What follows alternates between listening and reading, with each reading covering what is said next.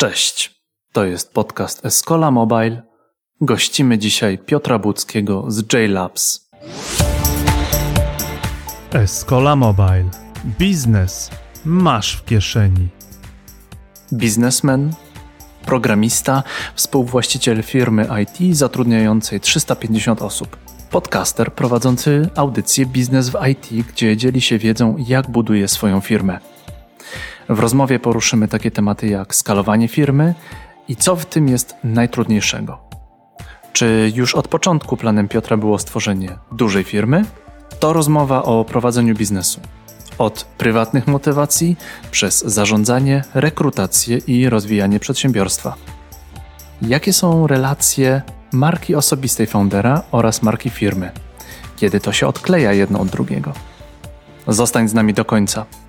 Ta rozmowa to sam biznesowy miąższ. Zapraszamy do wysłuchania rozmowy z Piotrem Budzkim z JLabs.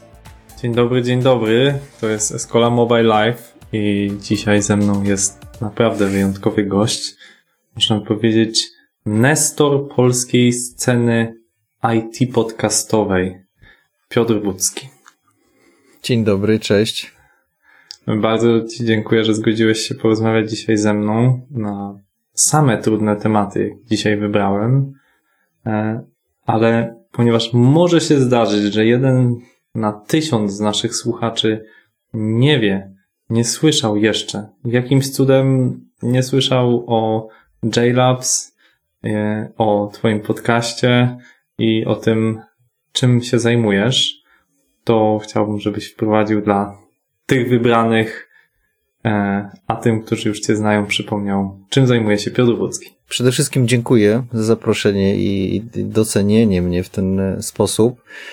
E, ja obecnie jestem jedną z dwóch osób, która zarządza 350-osobową firmą, firmą JLabs. JLabs zajmuje się outsourcingiem specjalistów IT i outsourcingiem projektów IT. Jeśli chodzi o mnie, to ja w tej chwili mam około 20 lat doświadczenia zawodowego i to wszystko jest e, właśnie związane e, z IT. Początkowo jako programista, e, no a teraz można powiedzieć jako founder, właściciel, menadżer. Od tak, od dwóch lat też nagrywam podcast, bo doszedłem do wniosku, że taką ścieżką, którą ja przeszedłem, E, mogą też iść inni i wydaje mi się, że to, co mam w sumie najcenniejsze, czyli, czyli czas i wiedzę, e, mogę przekazać innym. To był też taki eksperyment, czy, czy rzeczywiście ten, e, ten mój pomysł na, na życie biznesowe E, czyli na założenie skalowalnej firmy, e, jak to się mówi po angielsku bardzo ładnie, from the scratch, czyli od zupełnego zera i potem wyskalowanie jej do takiego rozmiaru, który e, nas satysfakcjonuje, czy to w ogóle ludzi interesuje, czy nie. Natomiast no, w tym mam wiedzę i postanowiłem się tą wiedzą podzielić.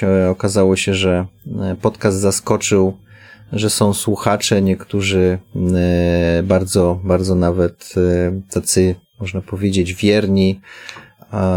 No i misją z grubsza tego podcastu jest e, właśnie opowiadanie tak można powiedzieć krok po kroku, element po elemencie, czy puzzle po puzzlu tego, jak przejść taką drogę właśnie od zera do dużej skalowalnej firmy, no i jak poszczególne z tych elementów y, y, zrobić. W tą wiedzę, którą ja mam, to się dzielę, to jest przy okazji też dla mnie taki, taki moment zrzutu tej wiedzy, bo mózg ją lubi sobie zapomnieć, a tam, gdzie gdzieś mam wątpliwości albo, albo nie mam tej wiedzy, no to zapraszam ekspertów i oni się tą wiedzą dzielą. E, powiedziałeś, że to układa trochę Twoją wiedzę, trochę a jest wskazówką dla innych, którzy prowadzą ten biznes. Dlaczego robić dokładne wskazówki dla innych, żeby skopiowali Twój pomysł i stali się Twoją konkurencją?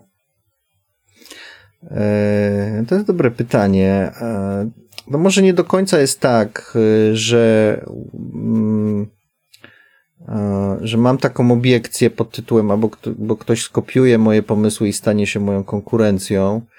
E, jasne, niech kopiuje. Jak chce, to niech kopiuje. E, życzę sukcesów. Natomiast wydaje mi się, że w Polsce tak e, jest. E, My mamy wrodzone albo, znaczy wrodzone w sensie takim, że wychodzi to jakiegoś wychowania, może jeszcze z tych e, czasów e, komuny, że mm, no biznes to jest nie dla wszystkich, w sumie to może się tym nie zajmuj, w sumie to może nie ma większego sensu, żeby to robić. Natomiast ja bym chciał pokazać, że, że można sięgać wysoko, że wcale nie trzeba e, odziedziczyć majątku budowanego po pokoleniami, żeby coś zrobić. E, no i że jak się chce, to po prostu to można, można robić, tak? I mm, mi się wydaje, że e, w większości domen, które nie zahaczają o jakieś takie ekstremalne sytuacje, to znaczy na przykład, no, no nie każdy może wygrać Tour de France, bo, bo albo nie ma predyspozycji, albo jest za stary, albo za młody, albo rodzice go nie wysłali do szkółki rowerowej, ale w bardziej przeciętnych sytuacjach myślę, że bardzo dużo osób może bardzo dużo. I teraz ja przeszedłem ścieżkę gdzie zakładaliśmy firmę we dwóch, e, a ona w tej chwili ma 350 osób, czyli to jest taka ścieżka od tego, że robiliśmy wszystko włącznie z rekrutacją e, i, i do dzisiaj po firmie biegają jakieś anegdoty, e, jak mój wspólnik tam jakieś pytanie zadał, kandydat go zagiął i, i tak dalej, aż do, do firmy, która ma 350 osób, no i siłą rzeczy ma w pełni funkcjonalne, e, całkiem e, duże struktury, które stanowią, tak jak się trochę w języku startupowym mówi, e, taki silnik, silnik firmy, czy, czy taki system biznesowy, który w dużym stopniu bez tych założycieli, bez tych właścicieli jest w stanie na co dzień sam funkcjonować.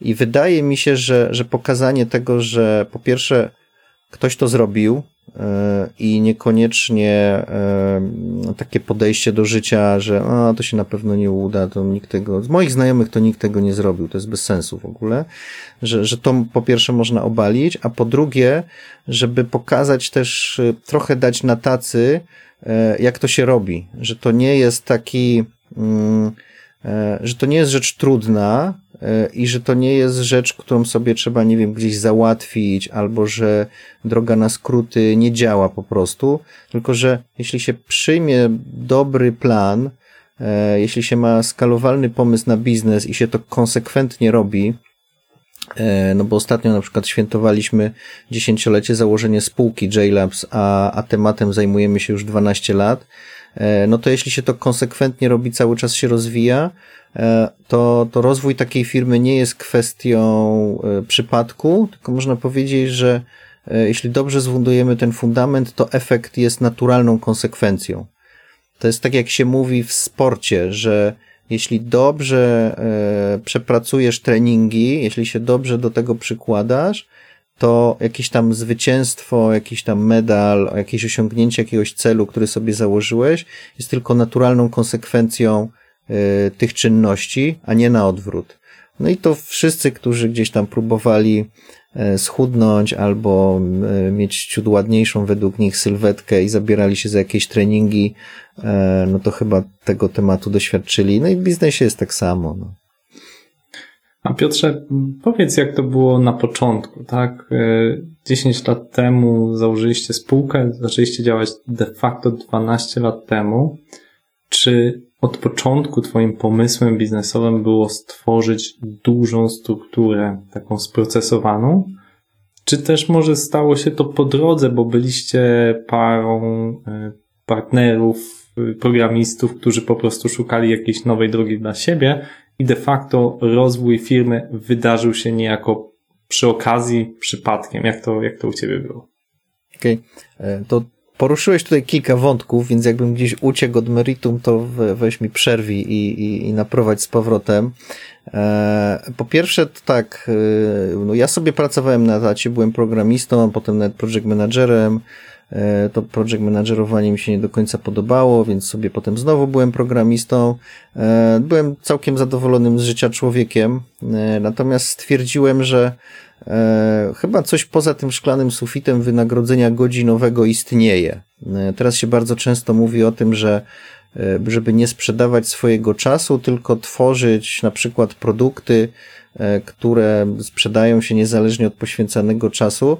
E, no, dużo się o tym mówi, bo dużo osób, które są takie e, gdzieś tam medialne w tych social mediach i żyją gdzieś tam z kursów online czy podobnych biznesów, no siłą rzeczy się dużo też na ten temat wypowiadają. Natomiast prawda jest też taka, że w biznesie jest to samo, to znaczy można mieć w zasadzie dowolny biznes, w którym żyje się nie ze sprzedawania czasu, E, ale z, można powiedzieć, zarządzania, tworzenia tego e, biznesu. No i mnie chodziło po głowie coś takiego, żeby, e, żeby po prostu trochę tak spróbować wyjść z tego etatu i sprzedawania, sprzedawania swojego czasu lub mieć taki etat i taką formę zatrudnienia, żeby na przykład zarabiać dwa razy więcej albo trzy razy więcej. Tak? To też jest E, e, też jest możliwe. E, trochę o tym myślałem, trochę kombinowałem. Mój wspólnik już wtedy miał firmę i to on ją miał wtedy chyba prawie od 10 lat. Zresztą już wcześniej ze sobą pracowaliśmy, stąd, stąd się znaliśmy. No i pierwszy pomysł był taki, że pierwszy pomysł był taki, że założymy software house, tak klasycznie, czyli projekty fixed price, software na zamówienie. Y, trochę się uśmiecham, bo nam to nie wyszło. Y, I ja wtedy nie miałem, to jest tak, jak się pracuje 8 godzin, najlepsze 8 godzin zawodowego życia w ciągu dnia, zresztą też pokazują badania, że najbardziej produktywni jesteśmy do lunchu, się nie ma wielu przemyśleń, nie?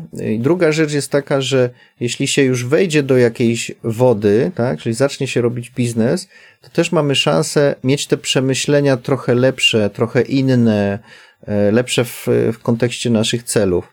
Mm, no i jak popróbowaliśmy sobie robienia tego software house'u, trochę nam to nie wyszło, e, no to szukaliśmy dalej jakiejś koncepcji e, na firmę.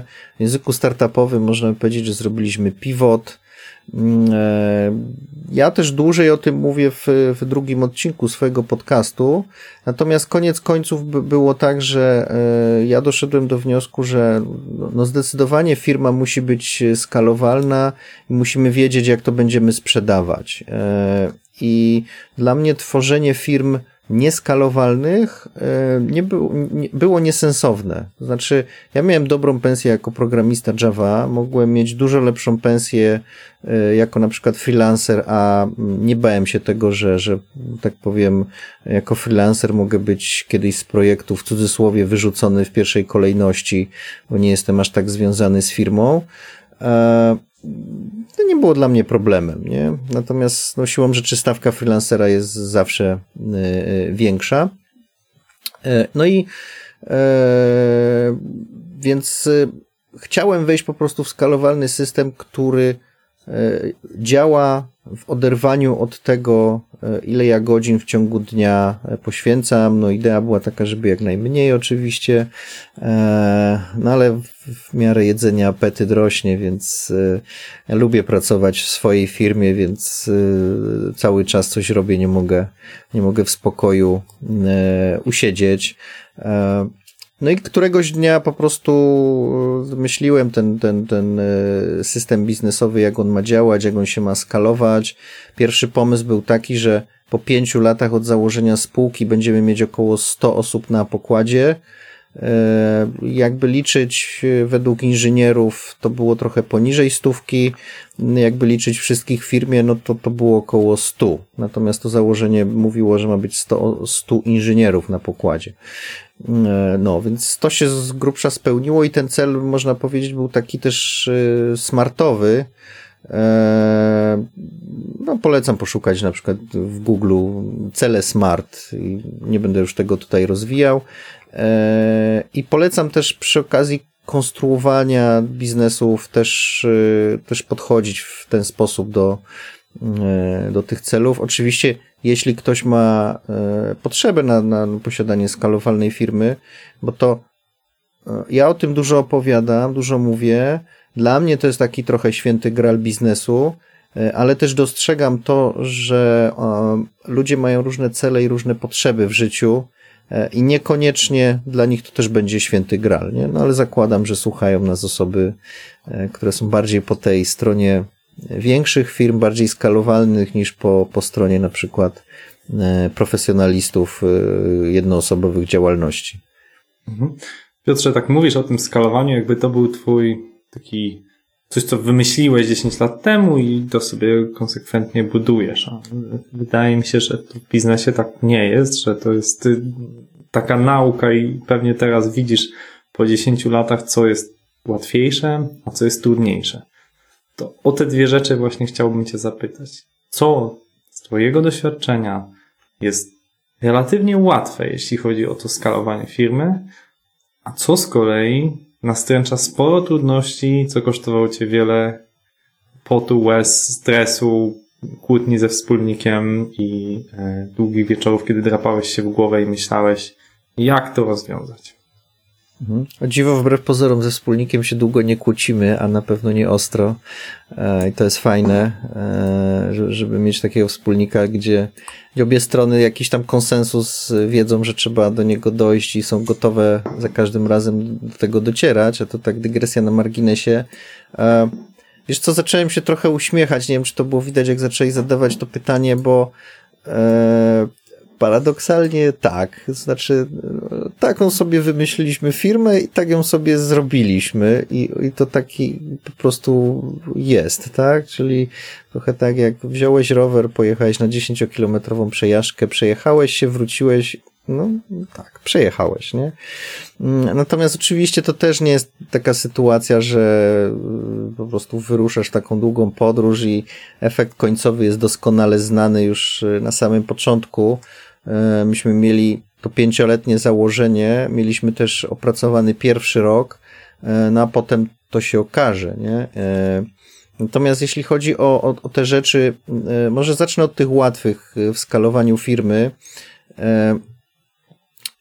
Łatwych i takich, które też bym może wybrał takie, które zaskoczyły mnie swoją e, łatwością. Tak? To znaczy, pierwsza łatwość była w tym, że e, opracowaliśmy system e, biznesowy, taki, w którym początek jest znany, kierunek jest dobrze określony, sposób skalowania jest w ogólnym założeniu znany. Zaczęliśmy to robić i to wyszło. I, I to było o tyle zaskakujące, że, że gdzieś w okolicach 2015 roku, 2016, e, jak już mieliśmy ponad 100 osób na pokładzie, zaczęli przychodzić do mnie ludzie i mówić, no ale wyście osiągnęli sukces. A ja mówię, no ale jaki sukces? Yy, mówię, o co ci tu? No, wiesz, tu taka duża firma i w ogóle. A ja mówię, słuchaj, no, no założyliśmy codziennie, przychodzimy do pracy, pracujemy rzetelnie i porządnie i cały czas nam zależy na rozwoju, no i jakoś się tak zrobiło, nie? E, oczywiście tutaj nie chcę teraz y, deprecjonować wkładów wszystkich osób w ten rozwój, e, ale dla mnie to było takie zaskoczenie, że e, mm, że trudne rzeczy są łatwiejsze niż się może wydawać, że, że to podejrzewam, że jest łatwiej zrobić stuosobową firmę IT niż wejść na Monteverest. To jakbyśmy tak, takie, takie e, dwa abstrakcyjne, dwie abstrakcyjne rzeczy e, ze sobą e, porównali. Łatwe w skalowaniu firmy jest też to, że jeśli już zbudujesz silnik wzrostu,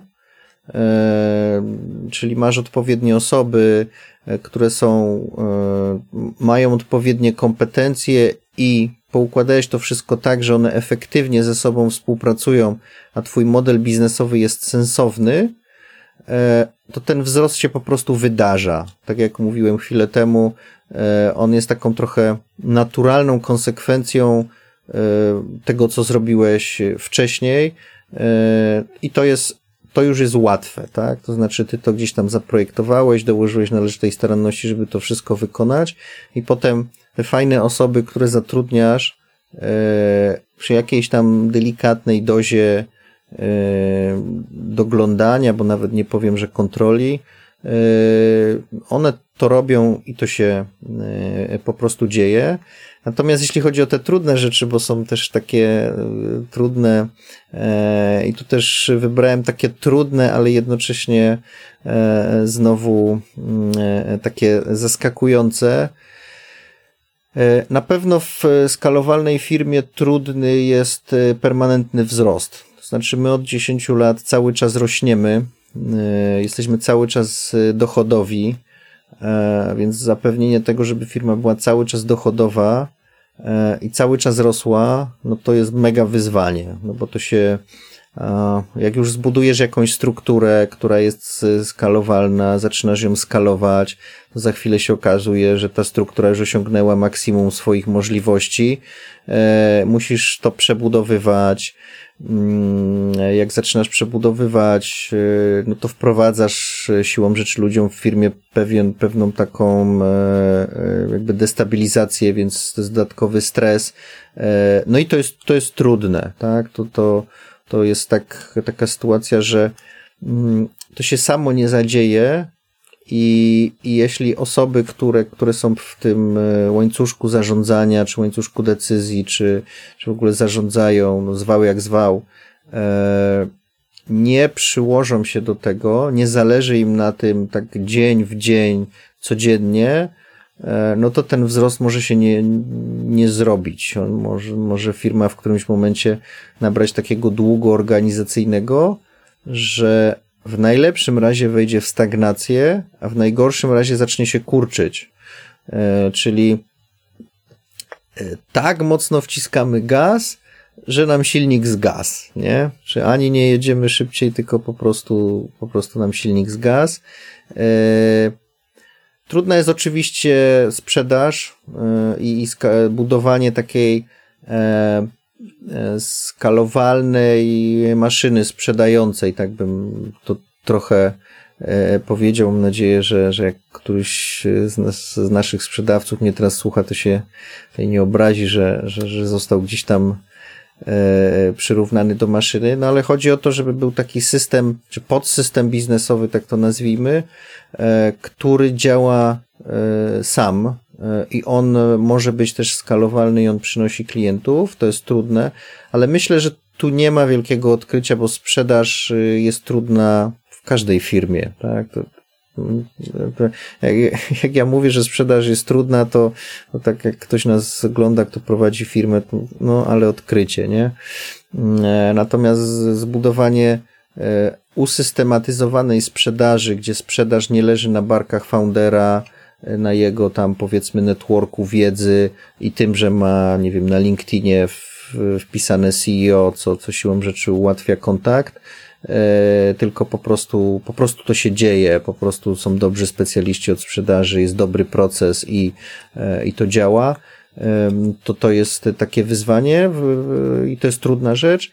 E, I to, co mnie dość mocno zaskoczyło, bo wydawało mi się, że, że to jest dość e, łatwe. Ja też miałem trochę doświadczeń z tym e, związanych wcześniej, jeszcze przed założeniem firmy, to rekrutacja. I wydaje mi się, nie wiem, nie wiem jak u innych chętnie bym czyjeś zdanie poznał, natomiast wydaje mi się, że dla mnie łatwiejsze jest rekrutowanie inżynierów, programistów, specjalistów IT, e, niż osób e, e, związanych tak można powiedzieć z back office'em, czyli sprzedaż, rekrutacja, menadżerowie i tak dalej. I tutaj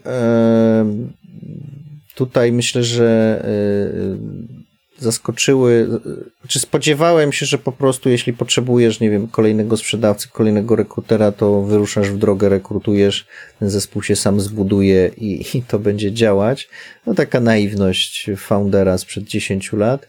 E, a z czasem się okazało, że, e, że naprawdę trzeba, e, no, mm, naprawdę trzeba, by to powiedzieć, przyłożyć bardzo dużo starań, żeby te zespoły bardzo dobrze budować i żeby, mm, żeby one praktycznie były samodzielne i e, e, no mm, i e, były samodzielne i samodzielnie też działały, dowoziły to, co mają e, dowozić. Tam jest bardzo dużo, bardzo dużo różnych teorii, e, bardzo dużo różnych rzeczy związanych z budowaniem i zarządzaniem zespołu. Myślę, że jest w ogóle na inny, na inny wątek. Natomiast no to mnie, to mnie tak szczerze mówiąc w pierwszych latach zaskoczyło, że to nie jest takie aż łatwe zaskoczyło mnie, że inżynierów dość łatwo nam się udaje rekrutować i nie ma z tym większego problemu. E, natomiast e, myślę, że do dzisiaj, e, jakbym miał taką sytuację, że komuś bym miał powiedzieć, na co powinien postawić w swojej firmie, nad jakimi rzeczami powinien się skupiać w pierwszej kolejności, no to rekrutacja wszelaka, ludzi do firmy e, będzie jednym z tych e, obszarów właśnie. Okej, okay, to o rekrutacji za chwilę porozmawiamy, ale jeszcze wciąż chcę się zapytać o Twoje własne motywacje. Znaczy, powiedziałeś, co jest łatwe, powiedziałeś, co jest trudne, tak? Powiedziałeś, że relatywnie łatwe jest typu rekrutowanie inżynierów, zbudowanie tej maszyny wzrostu się Tobie udało, natomiast Dzisiaj to jest firma, która ma 10 lat ponad, jest, ma osiągnęła pewien, pewną wielkość i część założycieli firm odnajduje się bardziej w budowaniu, właśnie w tym rozpędzaniu firmy, tak? Teraz to jest już troszeczkę większa organizacja, na pewno macie procedury, na pewno macie e, middle management, który operacyjnie musi tym zarządzać. Ty możesz oddawać się w tym czasie nagrywaniu choćby podcastu, czy, czy zupełnie innym rzeczom. Chciałem Cię zapytać o Twoje prywatne motywacje, jeżeli zgodzisz się podzielić. To znaczy, co sprawia, że przychodzisz do pracy, czy realnie pracujesz, nie wiem, 8-16, te 8 godzin, czy może dalej pewnie jak w początkach pewnie pracowaliście ze wspólnikiem po 12 godzin, czy dalej się na tym łapiesz, czy może jakby dajesz sobie troszeczkę więcej czasu, nie wiem, na prywatne życie, e, jakby co ciebie motywuje do tej codziennych starań, e, żeby budować JLabs. Mhm. Znaczy, może zacznijmy od końca. E, zaskoczę cię tutaj, nie pracowaliśmy na początku po 12 godzin. E, z grubsza pracowaliśmy tyle, co teraz, albo nawet trochę mniej. Być może jakbyśmy pracowali więcej, to być może firma by była w obecnie w innym miejscu. Być może by była w gorszym miejscu, bo jak pracujesz mało, to się szybko uczysz delegować. No bo jak masz 8 godzin, a nie 12 do przepracowania, e, no to siłą rzeczy zrobisz mniej, tak? E, I to jest pierwsza rzecz. Druga rzecz, e, długo tego nie rozumiałem, jak słuchałem podobnych wywiadów kilka lat wcześniej, natomiast ciężko jest powiedzieć, ile prezes, founder, właściciel zaangażowany w firmę, ile czasu pracuje, nie? bo jeśli sobie leżysz na kanapie e, i za przeproszeniem oglądasz Netflixa, ale w tym czasie zaczynasz myśleć o firmie, to ty jesteś w pracy, czy jesteś po pracy, tak? To, to, to zależy, czy pracujesz z domu, czy z biura oglądasz tego Netflixa. Jak, jak w biurze oglądasz Netflixa, to na 100% nie jesteś w pracy, a jeżeli pracujesz z domu, to właśnie nie wiadomo. No. To właśnie nie wiadomo. No. Poza tym tak, jedziesz na przykład, jedziesz sobie autem na wakacje, nie? E, co u mnie, co u Bulskiego w aucie jadącego na wakacje można posłuchać? Zawsze coś biznesowego. Biznesowego, około biznesowego.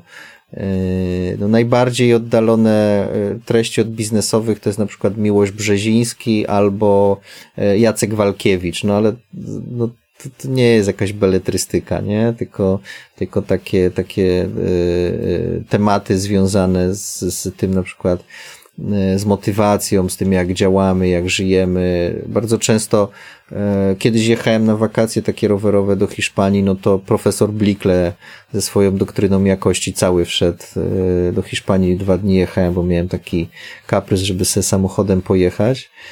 Chciałem doświadczyć dwudniowej podróży. Może to dziwne jest, no ale profesor Blikle wszedł cały, nie? No więc to z, z tymi godzinami pracy to, e, to jest tak różnie. I, I to, co też jest istotne w kontekście godzin pracy, to pytanie, czy ktoś przychodzi na przykład na 4 godziny pracy, coś tam odwali tą robotę i wychodzi, bo wtedy nic nie osiągnie, czy ktoś wybiera w ciągu doby najlepsze 4 godziny, jakie może poświęcić na pracę, wtedy pracuje nad najważniejszymi rzeczami w pełnym skupieniu, a pozostałą część doby pozostawia na myślenie albo na jakieś tam kole, gdzie trzeba coś uzgodnić i, i, ta wydajność mózgu nie musi być na 100%, ale na 60% y, y, wystarczy. E, no, więc to tak w kontekście, w kontekście tych, tych godzin, bo y, jakbym zdawkowo odpowiedział na twoje pytanie, to, to bym mógł powiedzieć, no nie pracujemy po 8 godzin, a czy 6, no w sumie to nie mierzymy, może 6, nie? No i ktoś by sobie mógł pomyśleć, Boże, no to, to po prostu nie dość, że leniuchy, to jeszcze mają dużą firmę, no to niesprawiedliwość życiowa jest po prostu na maksa tutaj. E, no ale pytanie, kto, kto, kto, kto jadąc na wakacje słucha książek biznesowych, nie? Kto, e, mm, nie wiem, robiąc jakieś rzeczy w domu, naprawiając coś, bo ja też lubię sobie jakieś rzeczy, jak mam czas zrobić, no też słucha podcastów, tak? E, kto uczestniczy, nie wiem, w mastermindach, dyskutuje na te tematy, kto jest w to zaangażowany. E, ja miałem kiedyś takiego znajomego i on, on mówi tak, wiesz Piotr, ja to z wami tak lubię współpracować, bo wam to się tak chce chcieć. I to myślę, że jest dobre podsumowanie tego czasu, czasu pracy, że jak się chce chcieć, to, E, to, to, to, to będzie, e, będzie działać. Natomiast o te prywatne motywacje,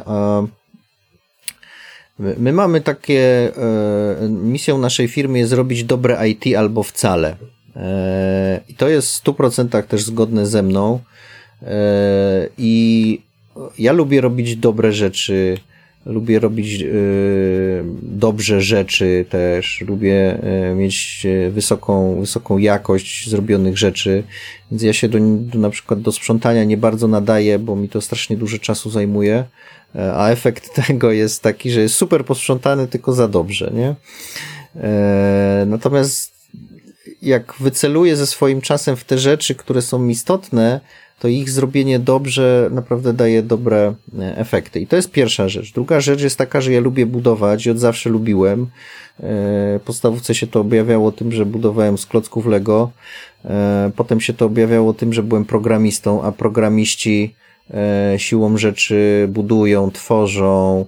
Mm, ja bym powiedział, że programista to jest ktoś, kto jest tak, takim trochę artystą, inżynierem, nie? Że że po prostu e, on musi tworzyć, e, że, że jego to kręci.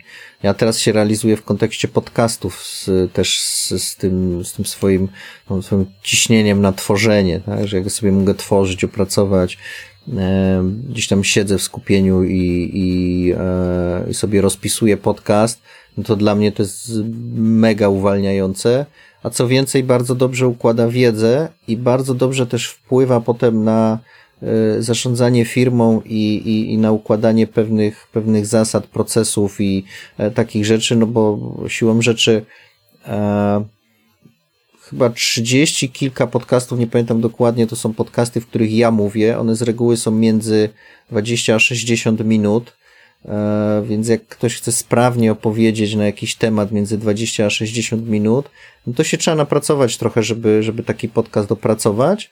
E, a jak się to zrobi kilka, kilkanaście razy, już nie mówię kilkadziesiąt, e, no to pojawiają się w taki ewidentny sposób w mózgu zmiany, które powodują, że dużo łatwiej się pewne rzeczy E, opracowuje, dużo łatwiej się myśli e, i, i dużo łatwiej się dekomponuje jakieś tematy e, i, i się myśli i, i, i, i ten. No i trzecia, trzecia motywacja to jest, żeby nie sprzedawać własnego czasu. Znaczy, z jednej strony to lubię, a z drugiej strony lubię też pracować wtedy, kiedy ja chcę, a nie wtedy, kiedy muszę. E, no i oczywiście teraz warto zaznaczyć yy, dla tych, co by też tak chcieli, że trzeba też lubić pracować, bo yy, jak ktoś by chciał pracować wtedy, kiedy lubi, a generalnie nie lubi pracować, no to poświęci miesięcznie na biznes na przykład 3 godziny, czy tam na jakąś aktywność i to nic z tego nie wyjdzie, nie? Więc E,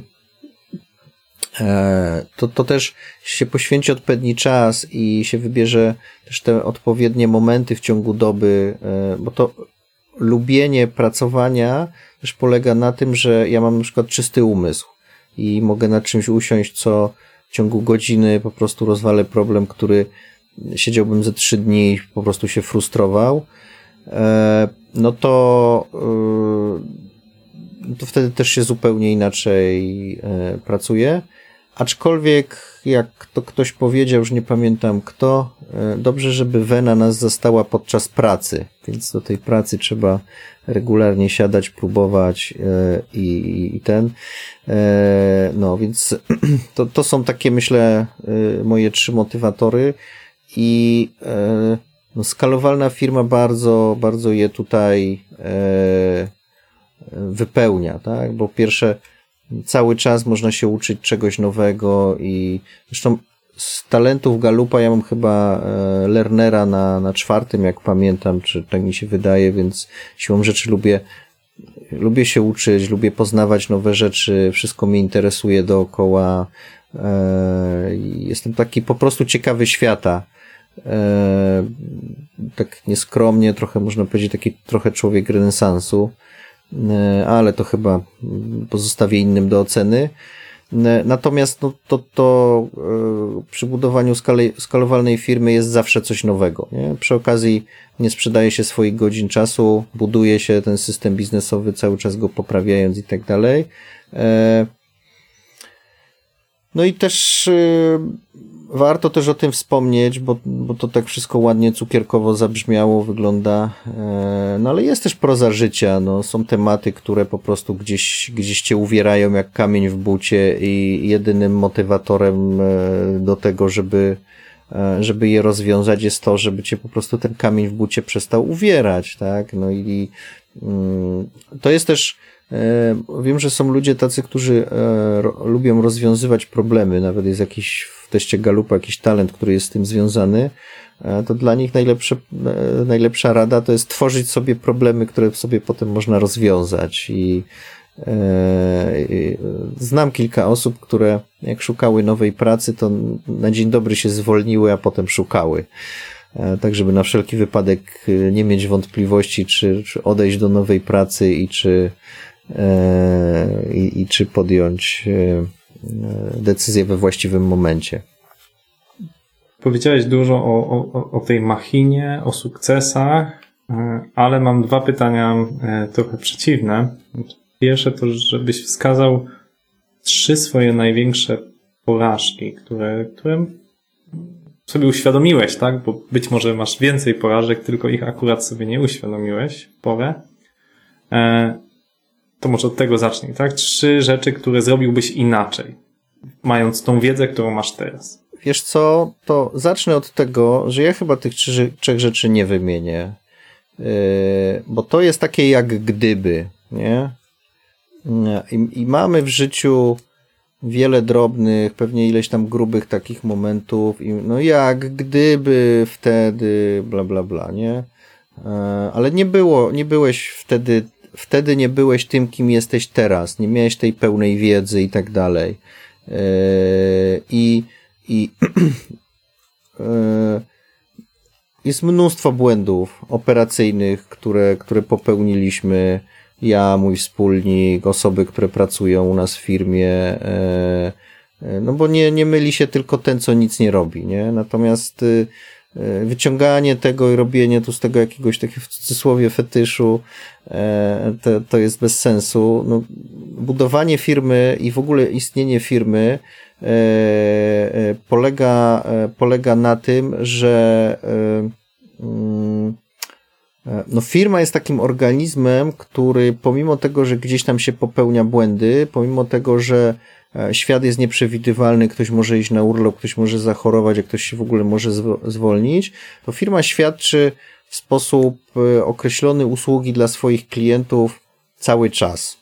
permanentnie zgodnie z jakąś tam umową, podpisanymi umowami, czy um, no tak jak się po prostu umówiliśmy, tak? No i wracając, wracając do tych błędów, to ja myślę, że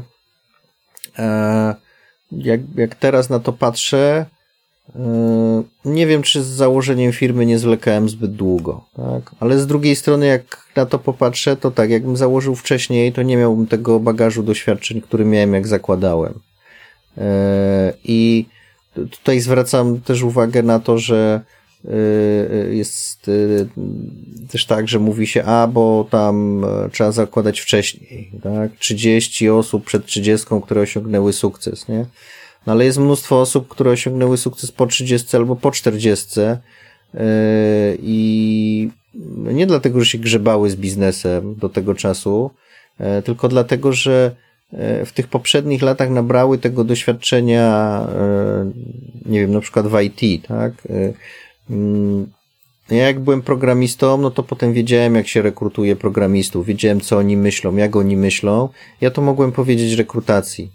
E, w firmie, w której pracowałem, e, mimo tego, że w kilka osób robiliśmy takie rzeczy byliśmy do tego dość niechętni, no to nas angażowali jako tak zwanych pre-sales e, przy, przy tematach sprzedażowych. Więc znowu część tej wiedzy sprzedażowej już miałem, nie?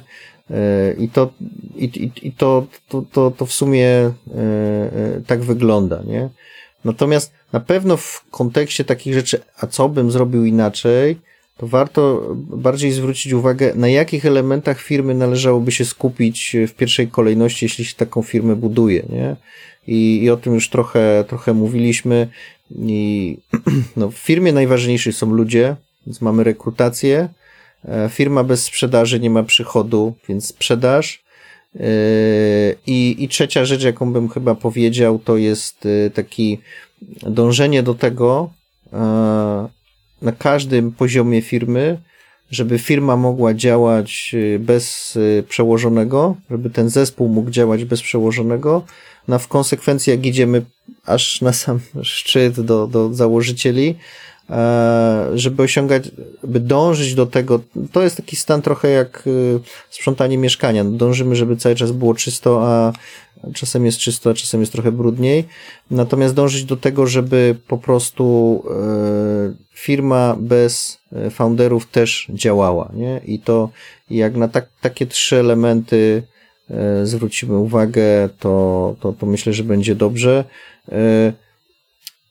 Mało mówiłem dzisiaj o finansach, natomiast teraz o tym powiem, że no, to, to jest w ogóle krwiobieg firmy. Nie? Jak firma nie ma przychodu albo ma przychód, ale nie ma dochodu, pomijam startupy z inwestorami, tam jest inny model biznesowy, ale tak mówię co do przeciętnej, e, no to w ogóle nie ma co mówić o, o wszystkich innych rzeczach, bo ciężko mówić, że ciężko się zastanawiać nad swoim why, nad how, e, budować misję, wizję i strategię firmy, e, jak ta firma jest pogrążona w kryzysie i w zasadzie e, to, co powinniśmy robić, to, to gasić pożar, a nie, a nie zastanawiać się nad innymi rzeczami, nie? Czyli innymi słowy, jak się pali budynek, to najpierw się dzwoni po straż pożarną, a potem jak już no, nie ma pożaru i względnie woda wyschnie, to dopiero się zamawia architekta i projektuje się dom, nie? I żeby nie dopuszczać do tych pożarów, takich rzeczy, e, no to finanse w firmie muszą być zdrowe od dnia zero. E, tak bym to, e, tak bym to ujął i, i, i to jest taki element, który można by powiedzieć, że jest takim czwartym elementem, ale takim trochę pod spodem, tak? Czyli no, ta krew w organizmie musi jednak płynąć, a E, i wtedy można się zatroszczyć o wszystkie inne e, rzeczy, włącznie na przykład z e, business social responsibility, czyli odpowiedzialnością społeczną biznesu. No jak firma jest niedochodowa, to jest kiepsko i tyle. A jak tak ciebie słucham, to, to czasami mam wrażenie, że ty masz wszystko przemyślane, zaplanowane, że twój umysł jest niezwykle inżynieryjny i analityczny. I chciałem zapytać Ciebie, na ile ważne są emocje dla Ciebie w podejmowaniu decyzji, tak? Decyzji strategicznych. Kiedy jest taki moment, że mówisz, okej, okay, muszę zaufać swojej intuicji, swojemu biciu serca, to będzie dobry kierunek. Mhm. E, to jest dobre pytanie. Wiąże się też z empatią e, i dyskusjami e, na ten temat. Wiesz co, e, a propos, jeszcze wtrącę jedną rzecz a propos poukładania. No ja jestem analitycznym umysłem i ja myślę takimi strukturami jak mapa myśli, I, i, I, mam odcinków podcastów rozpisanych. Nie wszystkie się będą nadawały do nagrania, ale większość z nich tak. I to jest taka wielka mapa myśli, która mieści mi się na 28-calowym monitorze. E, I tam tych odcinków jest grubo ponad stówę. Nie? Więc e, jeśli jest 50 nagranych odcinków, z czego 30 kilka musiałem sam opracować, no to znaczy pozostałe też, ale tylko pytania. Korzystałem z wiedzy ekspertów E, no to, to siłą rzeczy e, masz teraz przed sobą Buckiego, który ma dużo rzeczy już poukładanych w głowie. Nie wiem, czy jakbyśmy trzy lata temu rozmawiali, to też to wszystko by było e, takie poukładane. Więc więc stąd, stąd się bierze to poukładanie. Oczywiście niekoniecznie każdy musi być gdzieś tam podcasterem, ale, ale, ale po prostu warto gdzieś tam rozkładać różne problemy e, na elementy, zastanawiać się nad tymi elementami, myśleć e, w taki, w taki sposób. Natomiast wracając teraz do tych e, emocji, do intuicji, mm, zacznę od tyłu, czyli od intuicji. No, z tą moją intuicją to różnie bywa. I czasem mnie zawodzi, a czasem e, e, wręcz przeciwnie. E, tutaj warto jest odróżnić intuicję od chwilowej emocji. Czyli E, pewnie każdy to, to zna z autopsji, że poszedł gdzieś, nie wiem, do sklepu, salonu samochodowego, tam był albo na jakiś pokaz czegoś, e, i tam był e, ktoś, kto umie ładnie opowiadać. Tam są też strategie oczywiście, jak pan kupi ten odkurzacz teraz, to szczotka gratis, tam takie, wiecie o co chodzi.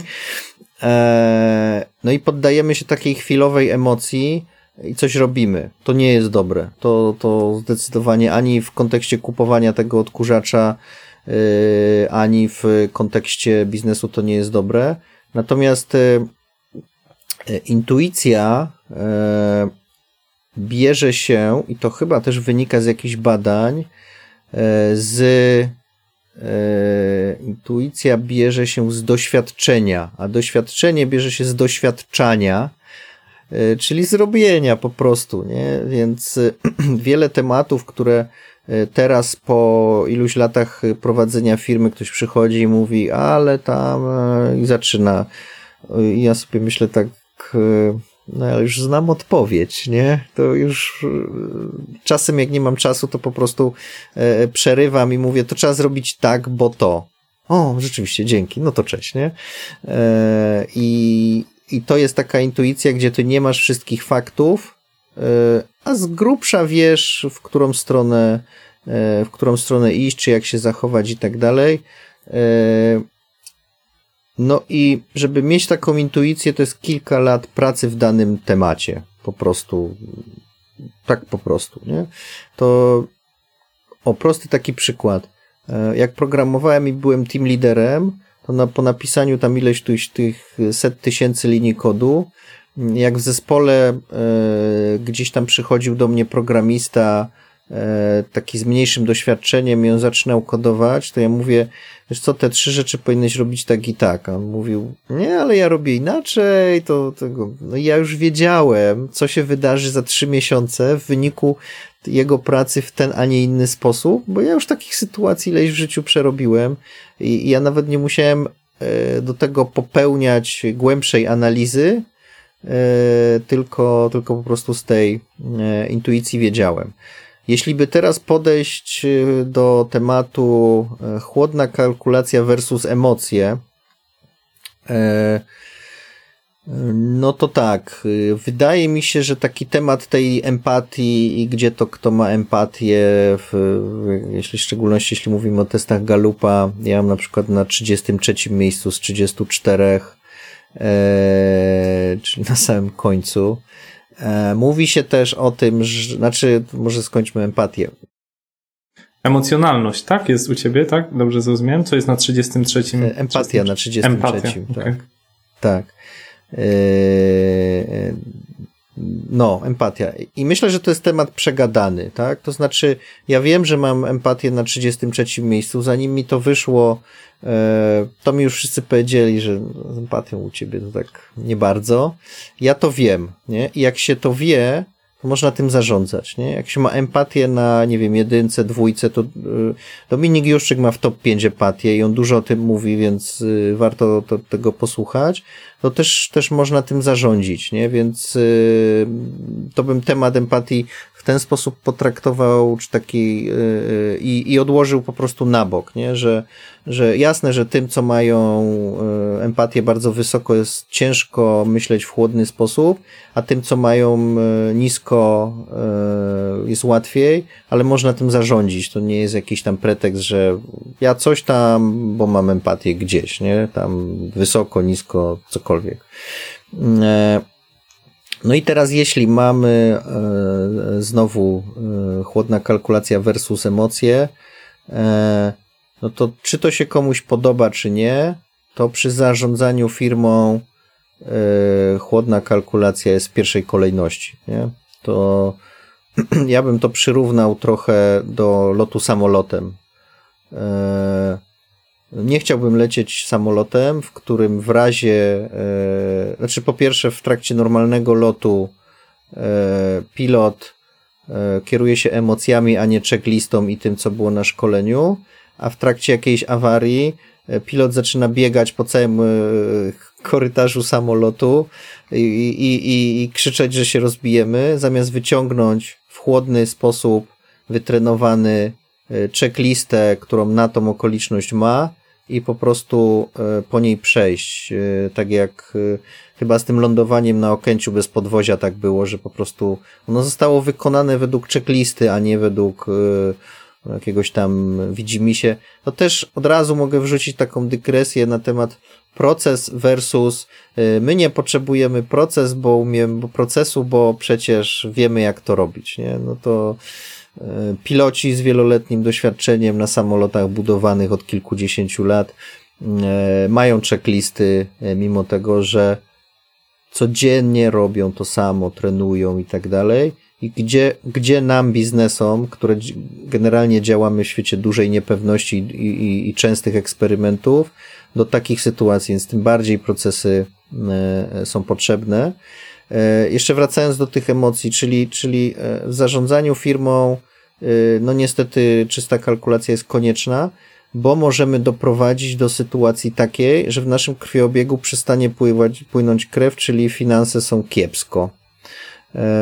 No i wtedy z reguły, jeśli jest firma, w której nie ma na pensję, mm, to emocje na to wiele nie pomogą.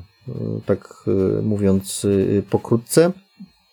E, Natomiast jeśli chodzi już o zarządzanie ludźmi, konkretnymi osobami, nie całą strukturą czy, czy całym systemem biznesowym, y, to y, no tam emocje jak najbardziej, tak? To znaczy, jak ktoś ma empatię na 33, to musi coś z tym zrobić, bo będzie miał kłopot, bo to ludzie tworzą firmę i oni, dla nich wynagrodzenie, jasne, że czasem jest motywatorem, czasem nie. E, Dla niektórych jest to po prostu pewna higiena życia, że, że te pieniądze się muszą pojawić, bo musisz opłacić czynsz i tak dalej. E, Tam są motywacje różne.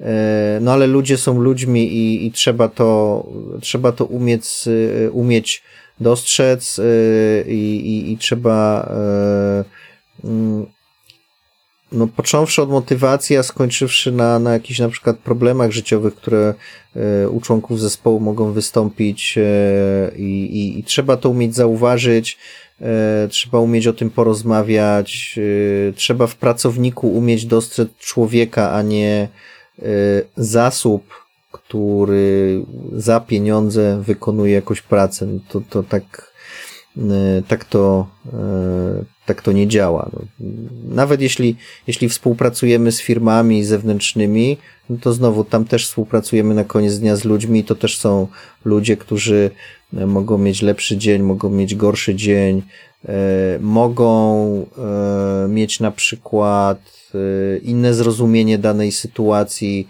no i tak dalej, i tak dalej. Ja już nie, nie będę wchodził w te tematy takie związane z zarządzaniem zespołem, no bo trochę nie na temat może, ale, ale tutaj jak najbardziej jak najbardziej te emocje, ta empatia jest na miejscu. W ramach anegdoty jeszcze coś mogę dorzucić że podobno największe, e, e, no, e, podobno największe firmy, jakie są zbudowane, to są stworzone, to najłatwiej budować takie duże firmy i osiągać takie sukcesy psychopatom, bo oni mają tą emocjonalność w sposób naturalny wyłączoną, więc tak jak się to mówi, po trupach do celu i bez głębszego przejmowania się. Nie? Natomiast ja, ja dochodzę do, do wniosku, zresztą e, jakby, jakbym miał tak w jednym, dwóch zdaniach podsumować moje podejście do ludzi, to bym powiedział, że yy, mnie strasznie irytuje, jak ktoś mówi zasoby ludzkie. To jest po prostu, dla mnie to jest jak płachta na byka. No, wiadomo, że się tak czasem mówi, yy, to jest do stolerowania, ale u nas w firmie się na przykład takiego pojęcia w ogóle nie używa, jest ono E, nawet nie, że zakazane, po prostu go nie ma, no nie istnieje, nie? I to, i to już pokazuje, w, jak, w jaki sposób e, wewnątrz firmy żyjemy i jak to, jak to, jak to u nas wygląda, nie? Czyli przychód, rentowność, jasne, że to jest bardzo istotny parametr i be, bez tego w ogóle nie ma co mówić o innych rzeczach, ale stworzenie fajnego środowiska pracy, w którym ludziom się dobrze pracuje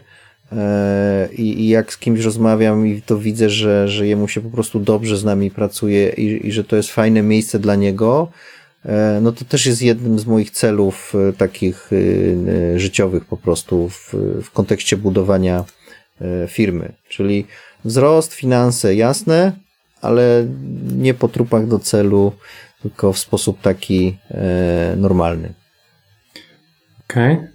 E, mamy trochę pytań od publiczności, ale jeszcze spróbuję się powstrzymać przed ich zadaniem, bo mhm. sam mam jeszcze kilka swoich.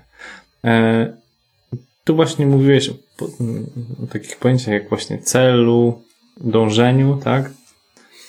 E, znaczy, ja chciałem zapytać, jaki jest Twój cel dalszy? Dużo mówisz o skalowaniu firmy, tak? Właściwie tematem tej naszej rozmowy jest właśnie skalowanie firmy. Czy gdzieś dla Ciebie jest jakiś taki wymarzona liczba, koniec, że nie wiem, jak firma będzie miała 100 milionów przychodu, to wtedy jesteś zadowolony. Czy jak będzie miała 1000 pracowników. E, czy też jest to taka droga nieograniczona? Czy masz jakieś swoje e, nemezis, że patrzysz, że nie wiem, jak będziesz tak duży jak Luxoft, to wtedy już będziesz zadowolony, że spełniony. E, gdzie, gdzie jakby widzisz taki, taki swój cel, czy on jest, nie masz celu w tym momencie? Pytam cię jako foundera, pytam cię jako foundera. Tak, tak, tak. Y, wiesz co, myślę, że w tej chwili dla mnie istotniejsza jest droga niż cel. Ten cel, który mieliśmy na pierwsze, lat, pierwsze pięć lat, to też był taki cel, że on był bardzo ambitny, on był robialny, tak? Można go było osiągnąć, ale on też pokazywał pewną rzecz, tak? Że jeśli zrobimy w pięć lat 100 osób, e, to znaczy, że mm, no to wszystko jest takie, jak powinno być, nie? Że, że też w tym kontekście to, e, to działa. Jeśli chodzi o, o liczby, no 100 milionów przychodu, to prawie, że w tym roku będziemy mieć, bo będziemy mieć 90, więc to już osiągnięte. E, natomiast e, inne liczby są tylko takimi pewnymi, e, mm, można by powiedzieć nawet w pewnym sensie błędami poznawczymi naszego mózgu, nie? No bo jeśli wzięlibyśmy, kilometr ma e, tysiąc metrów, nie? Ale co by było, jakby kilometr miał, nie wiem, 1050 metrów? No to e, ta magiczna bariera 100 km na godzinę, którą tam samochód w 900 którymś roku przekroczył, no, była nieistotna, nie? To znaczy chcielibyśmy przekroczyć tą tam 100, 100 i troszeczkę, bo wtedy była ładna liczba 100, a nie 90, więc to są takie mm, bardziej takie cele y, na poziomie ego niż na poziomie jakiejś sensownej kalkulacji y, biznesowej. Ja nie mam w tej chwili takiego, takiego, takiego celu e, typu, znaczy tak, mamy strategię, to żeby była jasność, e, jak się firma powinna rozwijać, do jakiej wielkości, w jakiej perspektywie. I my w latach 20, 20, 20, 20, 20, 25, czyli w tej pięciolatce, w której już jesteśmy 9 miesięcy, e, chcemy podwoić firmę. Startowaliśmy z poziomu około 300 osób, chcemy mieć około 600. E, no, już nie będę wdawał w tą strategię, natomiast no, jak się zarządza biznesem, no to, to pewne takie rzeczy e, trzeba zrobić i e, zresztą też fajne takie projektowanie firmy i, i dobrze jest mieć też w ogóle taką, jak się mówi, mapę drogową, czyli taką roadmapę wyznaczoną, bo jak się idzie wszędzie, to się dojdzie nigdzie. E, natomiast z takich e, e, jakby zejść poziom niżej niż ta, niż ta strategia, czyli takich korowych pytania, gdzie chcesz być za 20 lat i tak dalej, to ja myślę, że w tej chwili dla nas jest bardziej istotna droga niż, niż cel. To znaczy, my wiemy, że jeśli zbudujemy skalowalną maszynę, która E, maszynę, system biznesowy lepiej, e, lepiej e, maszyna jest maszyną, a bardziej istotny jest dla mnie system biznesowy, tak, czyli ludzie plus procesy. Jeśli to zbudujemy, to będzie skalowalne, tak, czyli chcesz mieć dwa razy tyle sprzedaży, to mówisz, że okej, okay, nie, idziesz do rekrutacji, mówię, poproszę dwa razy tyle sprzedawców. No, do dużym uproszczeniu teraz pojechałem, ale jeśli to masz działające, to te liczby są naturalną konsekwencją, tak? Czyli, czyli posiadanie firmy, która, zresztą my to w, w wizji też mamy zapisane, jednym z punktów wizji jest e, build to last, czyli firma e, na lata długo działająca, w związku z tym e, bardzo dobrze zdywersyfikowana, stabilna finansowo, z zaprojektowanym wzrostem, zaprojektowany wzrost też służy na przykład temu, że jeśli ci się nie uda urosnąć, to wchodzisz w stagnację, e, czyli masz e, status quo. No, status quo nie jest takim, taką złą rzeczą, nie? ale jeśli zaprojektowałeś e, status quo, a ci się to nie udało, to wchodzisz w kurczenie się. Kurczyć już bym się nie chciał. Mm, no, więc, czyli to build to last jest dla nas takie istotne. No, czyli mamy, mamy taki zdrowy fundament, zdrowy dom ze zdrowymi murami, e, bez pleśni pod tynkiem, czy jakimś tam, e, jak się po amerykańsku mówi siding, nie wiem jaka jest polska nazwa tego, co się tam przykleja na zewnątrz e, Tynk. budynku. Tynki tynki, ale też czasem z plastiku czy z czegoś jest coś mhm. takiego. No nieważne, w każdym razie między murem a tym czymś, co jest z zewnątrz, jak tam nie ma, nie wiem, pleśni grzyba, woda się nie skrapla albo jakichś takich rzeczy, E, nie znam się na budownictwie, tak sobie to wyobrażam, e, no to wynik jest naturalną konsekwencją, mhm. nie? Mhm. No, tak. To... Piotrze, bo tak mamy, jesteśmy po godzinie rozmowy i ogólnie te 100 osób, które w tym momencie live nas śledzą na samym LinkedInie, pewnie myślą, wow, chcę być jak Piotr Budzki. I właśnie to będzie teraz przez najbliższe 20 minut.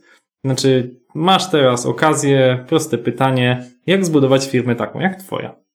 Czy jest potrzebny na to kapitał na start? Co trzeba zgromadzić? I w ogóle, no, masz teraz okazję odpowiedzi dać y, ludziom zbudować y, firmę tak fajną jak Twoja, tak fajną jak JLab. Słucham. E, no to tak. E, zacznę też od tego, że jak nagram 200, 200, 200 odcinek, to wtedy odeślę do podcastu. Na razie jestem w jednej czwartej tej drogi z grubsza. Eee, więc po pierwsze odeślę do podcastu, bo jest tam już kilka takich kluczowych elementów, na przykład skąd pomysł na biznes, jak e, sprawdzać ten biznes. O skalowaniu też był jeden z e, ostatnich odcinków e, e, i, i, i tak dalej.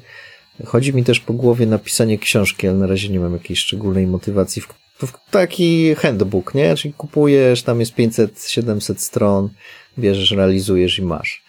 Dobrze, to dla osób, które nas słuchają w tym momencie live, e, dawajcie łapy w górę i komentarze, zmotywujcie tym Piotra, bo on rzadko występuje live, on zawsze występuje nie live, więc macie teraz jedyną w swoim rodzaju okazję powiedzieć Piotrowi, pisz książkę, chcemy tą książkę, ją przeczytać i wszyscy mieć taką fajną firmę, tak? Jakby zróbcie to, żeby go zmotywować, żeby to w końcu zrobił. To teraz tą 800-stronicową książkę spróbuj w 10 minut opowiedzieć. Znaczy, czy w ogóle jest to możliwe, bo być może sytuacja ekonomiczna była inna w 2010, inna jest teraz. Co jest potrzebne? Czy jest potrzebny kapitał na start? I jakie są inne rzeczy? Wspomniałeś ludzie, wspomniałeś procedury. Co Twoim zdaniem jest przede wszystkim potrzebne, żeby albo zacząć, albo rozkręcić ten początek, tak? Dobra, to czy to jest możliwe? Tak. E, z kapitału, kap, to może tak, e, wrzucę temat kapitału, e, to znaczy myślę, że temat kapitału jest przereklamowany w obie strony, to znaczy pojawiają się różni tacy jak ja na przykład i mówią, nie, myśmy mieli 10 tysięcy na start, dwie głowy i po, zobaczcie jak to świetnie zrobiliśmy. No, ale z reguły nie ma jeszcze godziny czasu, żeby na ten temat poopowiadać, co się jeszcze wydarzyło, że tylko dycha wystarczyła, tak? E, a z kolei pojawiają się też inni, którzy mówią, nie, to jak w ogóle miliona nie masz, e, to w ogóle się nie zabieraj, to jest szkoda czasu, to bez sensu jest wszystko, nie? E, ja myślę, że to można udzielić takiej uniwersalnej odpowiedzi, to zależy, to po pierwsze, bo jeśli chcemy wybudować fabrykę i w niej produkować jogurty, albo e, zbudować sieć e, apartamentów na wynajem, no to nie wyobrażam sobie, że bez kapitału czy własnego, czy wspólnika sobie poradzimy. Natomiast jest mnóstwo przykładów, czy, czy, czy ludzi z takiej, nazwijmy ich blogosfery, którzy, którzy gdzieś tam zaczynali w zasadzie też bez kapitału, E, którzy e, to zrobili. E, więc moim zdaniem da się bez kapitału, natomiast to, co, to, co bym zaznaczył, to, co jest ważne, to tak jak na przykład w moim przypadku, myśmy nie wyłożyli eksplicite pieniędzy i zrobiliśmy z tego biznes, no ale po założeniu spółki nie płaciliśmy sobie wynagrodzenia przez 12 plus 4, czyli 16 miesięcy, nie? E, no i pytanie, no to skąd miałeś na życie? No z oszczędności. No czyli to jest ten kapitał, tak? To jest pierwsza rzecz. E, ale to też można oczywiście ograć, tak? Bo jeśli jesteśmy na przykład w związku małżeńskim, mamy na tyle fajną żonę, no to możemy się umówić, że przez ten rok e, na przykład utrzymuje cały dom żona i tyle. Trochę zaciskamy pasa, E, no albo mąż, jeśli żona startuje biznes. Tak, przepraszam, to takie podejście jednostronne. E, druga rzecz to jest kapitał e, związany z wiedzą, tak? No i teraz ja nie znam osobiście, ale jak ktoś zna, to, to, to, to niech da znać mm, przykładu, gdzie ktoś nie miałby wiedzy i nie miałby pieniędzy i stworzyłby biznes i mu to zagrało to albo jedno, albo drugie, najlepiej obie te rzeczy. E, zdecydowaną prawdą jest to, że kapitał przyspiesza. To znaczy, e, my pierwsze 100 osób, no to nam 5 lat zajęło, nawet z kawałkiem. Natomiast jak budowaliśmy nasz trzeci biznes unit związany z outsourcingiem projektów IT, e, inwestując w to milion złotych z zysku, no to tam setka chyba pękła mm, po trzech latach, albo nawet jeszcze szybciej. E, także no tutaj widać, e, widać, że to się to, to zupełnie, e, zupełnie jest inaczej. No bo mając ten kapitał, można od razu na przykład sprzedaż zatrudnić i ona zrobi więcej niż, niż founderzy. Tyle bym chyba powiedział na temat y, kapitału, żeby też tego tematu nie przegadywać. Natomiast jeśli chodzi o inne rzeczy, y, to po pierwsze bym nie gonił za jakimiś super pomysłami biznesowymi typu e, mega innowacja, nie, nie wiadomo czy, czym i w ogóle, e, a, a w ogóle to nie biznes jest istotny, tylko pitchowanie e, na spotkaniach z founderami, bo oni przecież, znaczy z inwestorami, bo przecież oni dają pieniądze i tak dalej. No nie, to, to, to, to nie tędy droga. Natomiast e, jeśli chcemy mieć duży biznes, to to oznacza, że to jest biznes skalowalny. Oczywiście pytanie, co to oznacza duży biznes, bo są autorzy książek, którzy wyciągnęli 8 milionów z książki. Są ludzie, którzy mają skalowalny biznes i, jeżdżą rozlatującą się Skodą. To przepraszam za porównanie wszystkich posiadaczy Skody. No ale kwestia jakiejś tam definicji. E, natomiast jeśli chodzi o, o finanse, no to tylko skalowalne firmy e, są e, w stanie te, te finanse na odpowiednim poziomie zapewnić i no, w wyniku skali po prostu, nie? Bo jeśli jesteśmy na przykład, nie wiem, architektem, wynajmujemy się na godziny, no to możemy być najlepsi na świecie, też dużo pieniędzy zarabiać, ale zawsze jest tam gdzieś ten szklany sufit. No i ciężko być najlepszym na świecie, nie? E, no więc e, trzeba znaleźć jakiś taki pomysł biznesowy. E, Im bliżej takich mm, prozaicznych ludzkich potrzeb, tym lepiej, bo, bo, bo to, to zawsze lepiej działa. Zresztą jakbyśmy popatrzyli na te super innowacyjne startupy, które są na ustach wszystkich, to one nie realizują nic innowacyjnego, one realizują zwykłe proste rzeczy, tylko w nieco inny sposób. No Uber to są taksówki, nie? Tak to super, super uprościć i trochę tak przymknąć jedno oko w kontekście ignorancji, no to Uber to są taksówki, nie? Ludzie potrzebują się przemieszczać, kropka, tak? No i to jest, to jest jedna rzecz. Druga rzecz jest taka a propos tego pomysłu, no pomysł musi być skalowalny, albo musimy mieć wiedzę, jak go skalować, tak? Czyli na przykład zaczynamy jako fotograf ślubny, lubię ten przykład, y, robimy sobie renomę, a potem e, zabieramy się za budowanie biznesów, czyli skalujemy się przez zatrudnianie innych fotografów e, ślubnych. Nie wiem, czy w fotografii ślubnej to jest możliwe, e, no ale chodzi mi o pokazanie, pokazanie idei. E, mm, oczywiście w kontekście skalowania, ja, ja, to w ogóle skrócę trochę, ale cały podcast na ten temat nagrałem, e, no ale w wyniku skalowania musi być też firma dochodowa, nie? No to, żebyśmy się nie wyskalowali i zbankrutowali, to, to też e, to też, żeby tutaj była jasność, bo widzę niektóre biznesy w takiej początkowej fazie, z na przykład dwoma, trzema klientami i ci klienci w cudzysłowie są pozyskani trochę przez przypadek, tak? Z jakiegoś tam networku albo biznes powstał, bo klient de facto chciał y, usługi i potem się to próbuje skalować i się na przykład okazuje, że marża versus koszt systematycznej sprzedaży jest taki, że, że to się nie opłaca w ogóle, nie? I trzeba zostać na tym takim poziomie e, niskim, bo inaczej się to e, bez jakiegoś znacznego pivotu, znacznej zmiany nie spina. Y, I ostatnia rzecz to bym y, poruszył taki temat, co ja jako founder powinienem umieć startując biznes. To po pierwsze to musi mi się chcieć chcieć, tak? Czyli dobrze jest, żeby founderzy lubili drogę, a nie cel.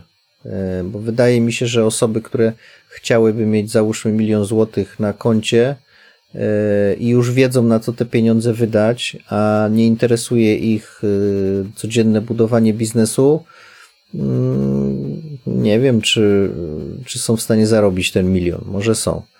E, natomiast osoby, które, e, dla których droga jest fajna, czyli, czyli byśmy to przenieśli na przykład sportowe osoby, które lubią trenować, czerpią przyjemność z treningów, no to dla nich wygrana w zawodach jest naturalną e, konsekwencją. To bym powiedział, że to jest jedna rzecz.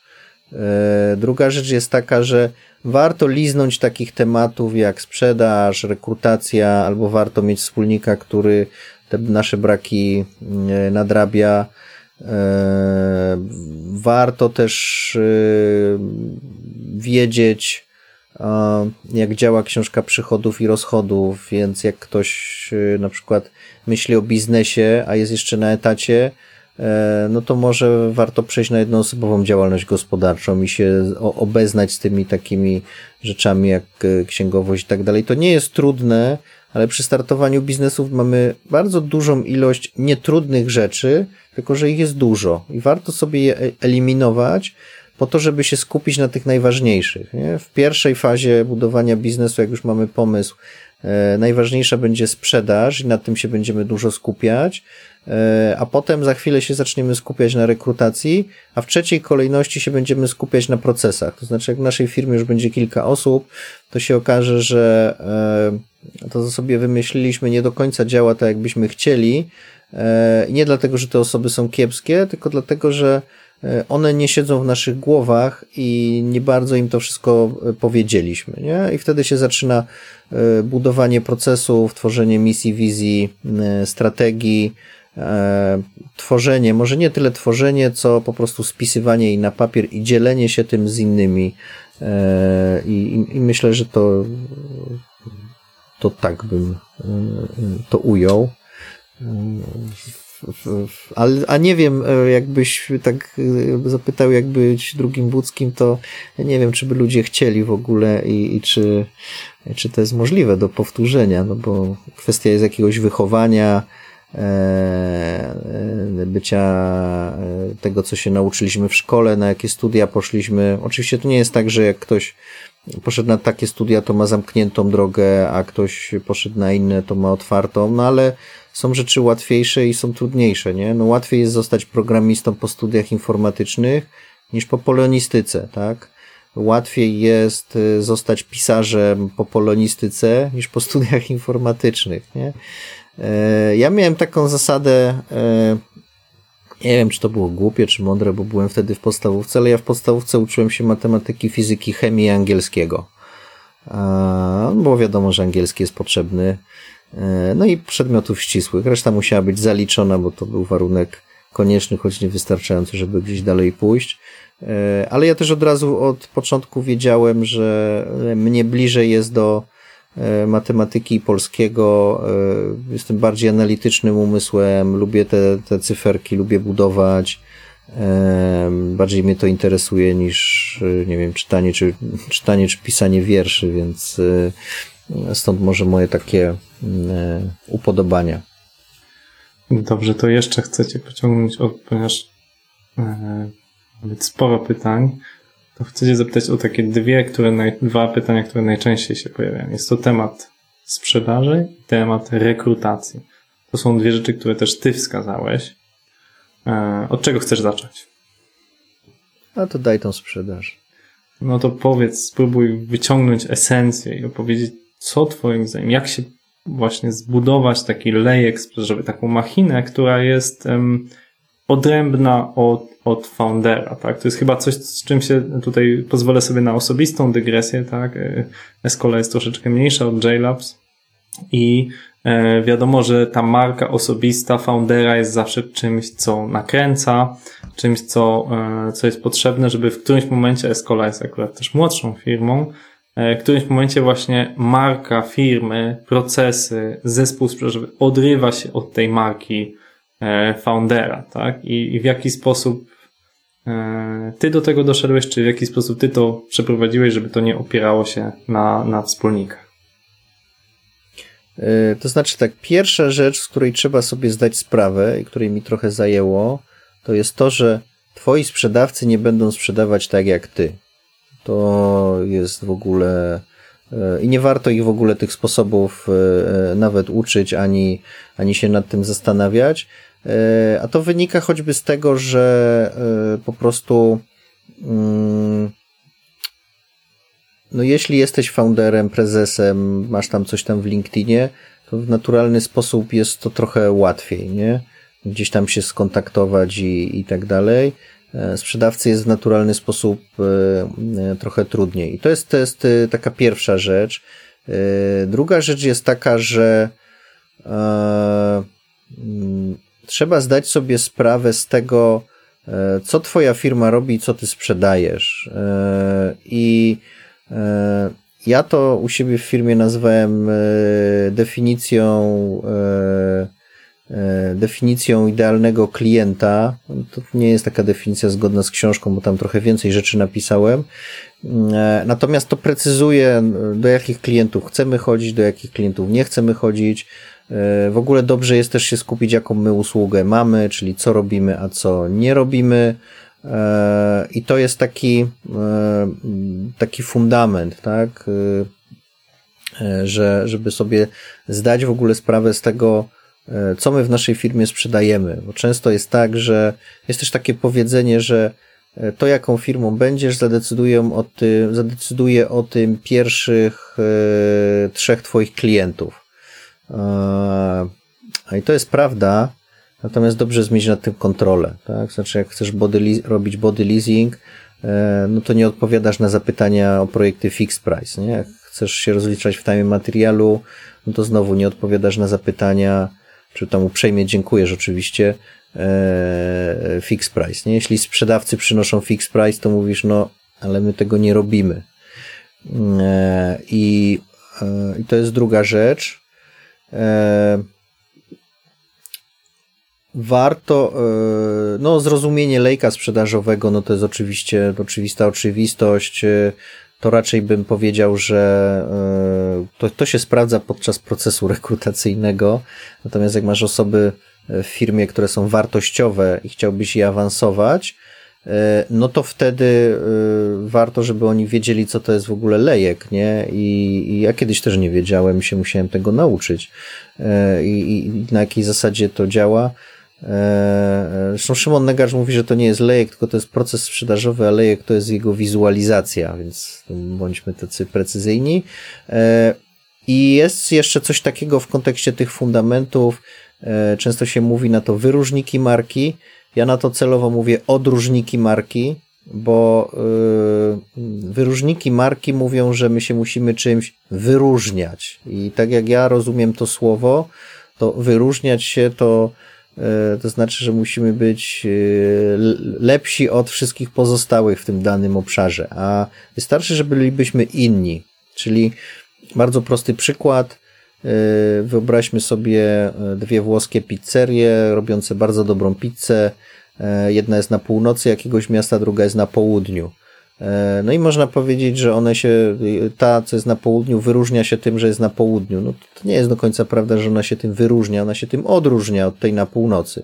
No i ci, co mieszkają na południu, raczej będą chodzić czy zamawiać pizzę w tej pizzerii na południu, bo po pierwsze jest bliżej, więc im jest bliżej dojść, dojechać. E, no i koszt dostawy też będzie mniejszy, a pizza będzie ciepła, bo jest bliżej. E, I to jest taki bardzo prosty i trywialny przykład, natomiast warto zrozumieć, mm, co tak naprawdę charakteryzuje naszą firmę i naszą usługę, co nas odróżnia od innych, co może być istotne dla klientów. Oczywiście nie chodzi o takie odróżniki marki, które są nieistotne dla klientów, tylko takie, które są e, potencjalnie istotne dla naszej grupy, mm, e, dla naszej grupy docelowej, a nie, nie są jakieś takie e, bzdurne, nie? E, no i to są te fundamenty, bez których w ogóle bym doradzał nie ruszać dalej w drogę. To znaczy zatrudnianie sprzedawców, którzy nie wiedzą, czy jaka jest misja, wizja i strategia naszej firmy, jakie są cechy naszych produktów czy usług, co nas odróżnia, czyli te tak zwane unique selling pointy jeszcze e, jakie są. E, i e, no, jakie są ce a o cechach produktu to już mówiłem, no to nie ma to sensu, no bo on przychodzi, dobry sprzedawca się oczywiście przyjdzie i, i w, rozumiem, że rozmawiamy o takiej fazie, gdzie, gdzie jeszcze founder zatrudnia tych pierwszych sprzedawców, no to dobry sprzedawca przyjdzie i powie do, do tego foundera, no, słuchaj, dobra, to jakie są tu unique selling pointy firmy? O, no, to się muszę zastanowić dopiero, nie? A co nas odróżnia od konkurencji? E, no, ale to dobry sprzedawca, nie? Natomiast sprzedawcy na rynku pracy e, dzielą się na trzy grupy e, kiepskich, średnich i dobrych, nie? Więc będąc początkującą firmą i zatrudniającą pierwszych sprzedawców, czyli zakładam, że w rekrutacji też nie mamy wielkiego doświadczenia, to, to jeśli to nie jest nasz gdzieś biznesowy znajomy, który wiemy, że jest dobrym sprzedawcą i mm, e, zaciągniemy go, przyciągniemy go do swojej firmy, e, no to szanse na pozyskanie dobrego sprzedawcy to statystycznie są, już z mojego podziału wychodzi, że 33%, E, a jakbyśmy pewnie popatrzyli e, tak na rynek w kontekście na przykład krzywej Gaussa, to się okaże, że tych procentów jest jeszcze mniej, że tych dobrych sprzedawców nie jest jedna trzecia, tylko, tylko może być jeszcze mniej. E, no więc to, to zadanie domowe tak czy siak musimy odrobić, bo się z dużym prawdopodobieństwem nikt nas o to nie zapyta w firmie, nie? No i jak to już odrobimy, no to przechodzimy do procesu rekrutowania sprzedawców i procesu zarządzania sprzedawcami, tak? Czy to jest jeden, czy jak jest ich więcej, no to trzeba ich pogrupować w zespoły. E, no i wtedy nam się zaczyna jeszcze temat związany z liderem sprzedaży.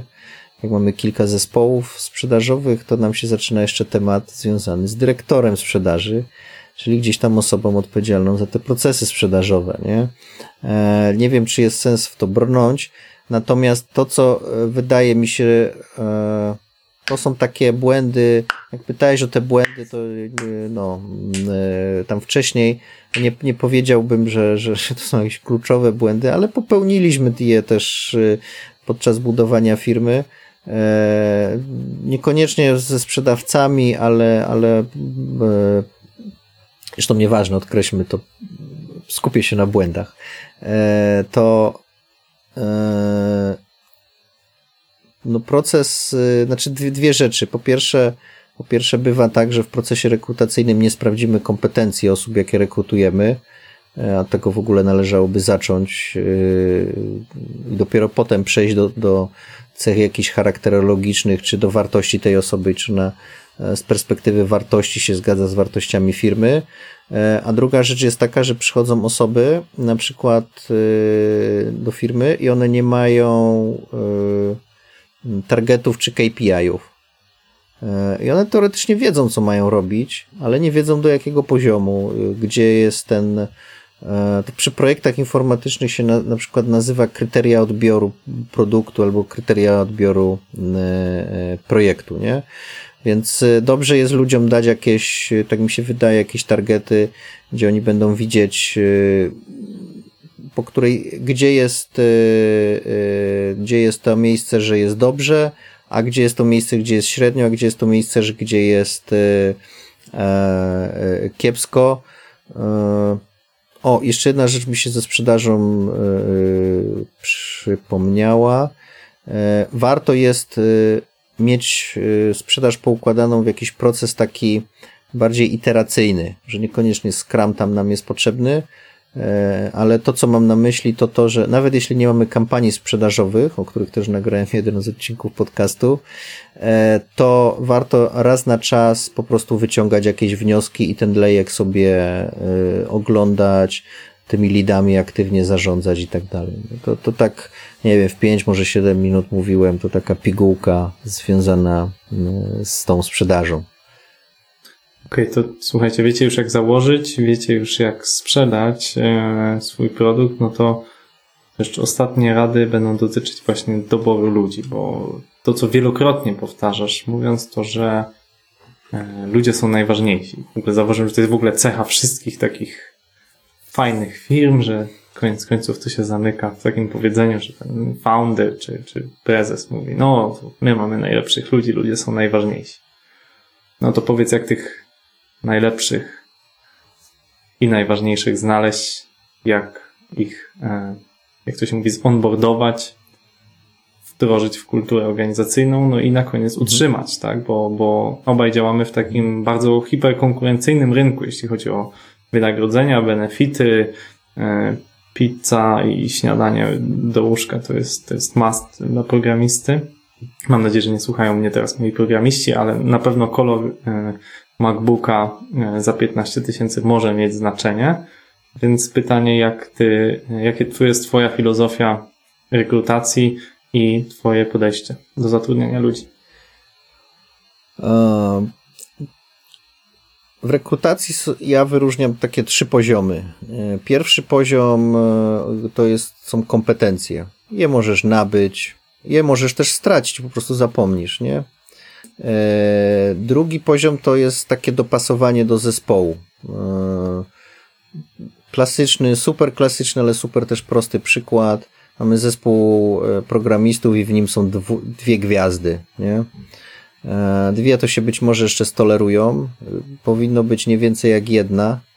E, w zasadzie też nie mniej jak jedna, bo ten zespół wtedy może być taki młaki i on, no tak się coś dzieje, ale w zasadzie to ani team leader nie jest liderem, ani nikt inny nie jest ukrytym liderem i to się tak młaka, rozmłakuje, nie dzieje się.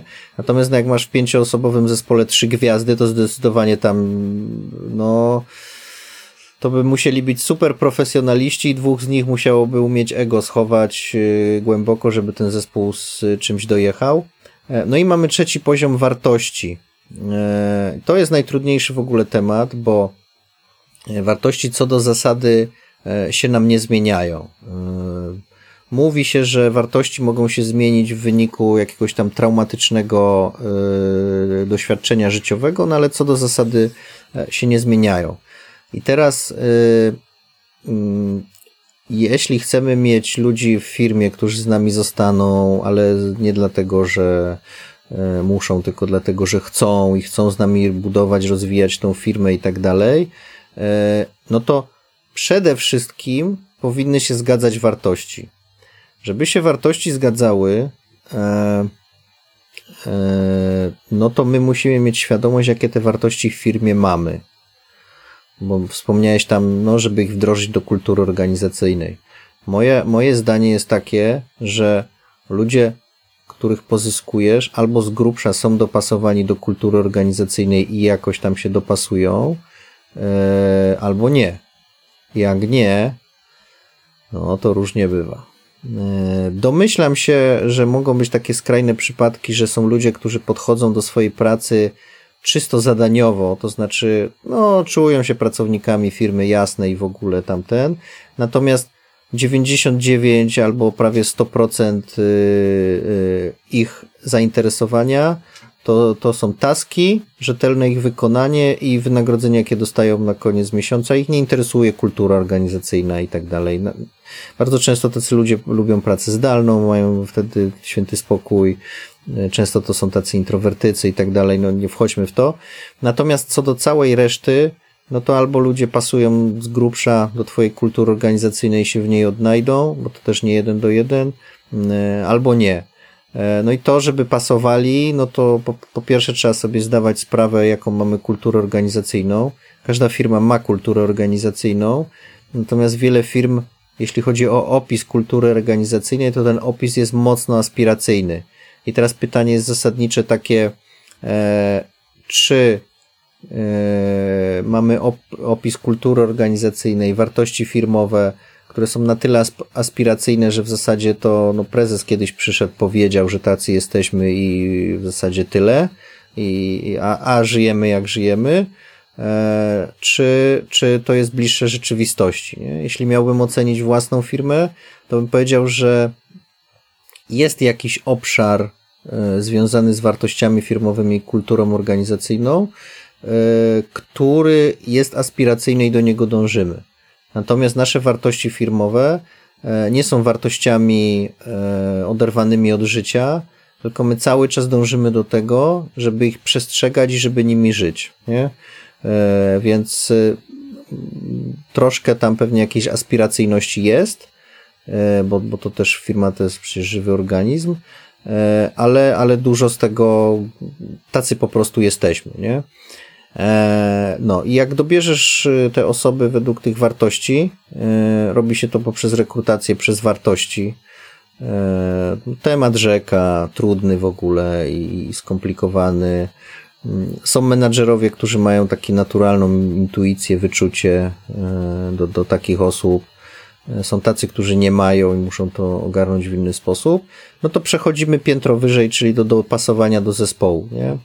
E, jeśli, jeśli jeszcze wrócić do wartości, to jeśli dobierzemy osobę, która nie jest dopasowana do wartości e, naszej firmy, no to albo to będzie taki człowiek, jak pisałem, że on jest zadaniowy i po prostu robi zadania i reszta go nie interesuje, e, albo ta osoba dość szybko się w naszej firmie wypali, się zwolni, czy, czy po prostu w ogóle będzie na tyle niedopasowana do firmy, że no, trzeba będzie się z nim rozstać, tak? E, bo, no bo wartości, tak jak mówiłem, zmieniają się w wyniku traumatycznych przeżyć i tacy jacy jesteśmy, tacy jesteśmy. E, jeśli mamy osoby e, niedopasowane do zespołu, no to takim osobom wystarczy znaleźć inny zespół albo jakiś inny układ współpracy i często to po prostu działa. Natomiast no tutaj bardzo prostą rzecz, jaką wiele firm wprowadza, to to, żeby osoby, które przychodzą do zespołu, e, na przykład team leader oglądał, tak? No tak kolokwialnie teraz mówię. E, natomiast znowu moje doświadczenie pokazuje, że w cudzysłowie chłopaki w projekcie to się dogadają, więc e, to może być może w, strukturach takich bardziej związanych z miękkimi tematami jest bardziej istotny niż w samych zespołach programistycznych. Mm, no i idąc jeszcze dalej mamy kompetencje, no i tu wszystko zależy od tego, czy mamy chęci i możliwości do uczenia ludzi w firmie, czy potrzebujemy osoby, które te kompetencje już posiadają. E, no i od tego zależy, e, jak bardzo badamy, czy ktoś ma potencjał do nabycia kompetencji, czy po prostu je posiada.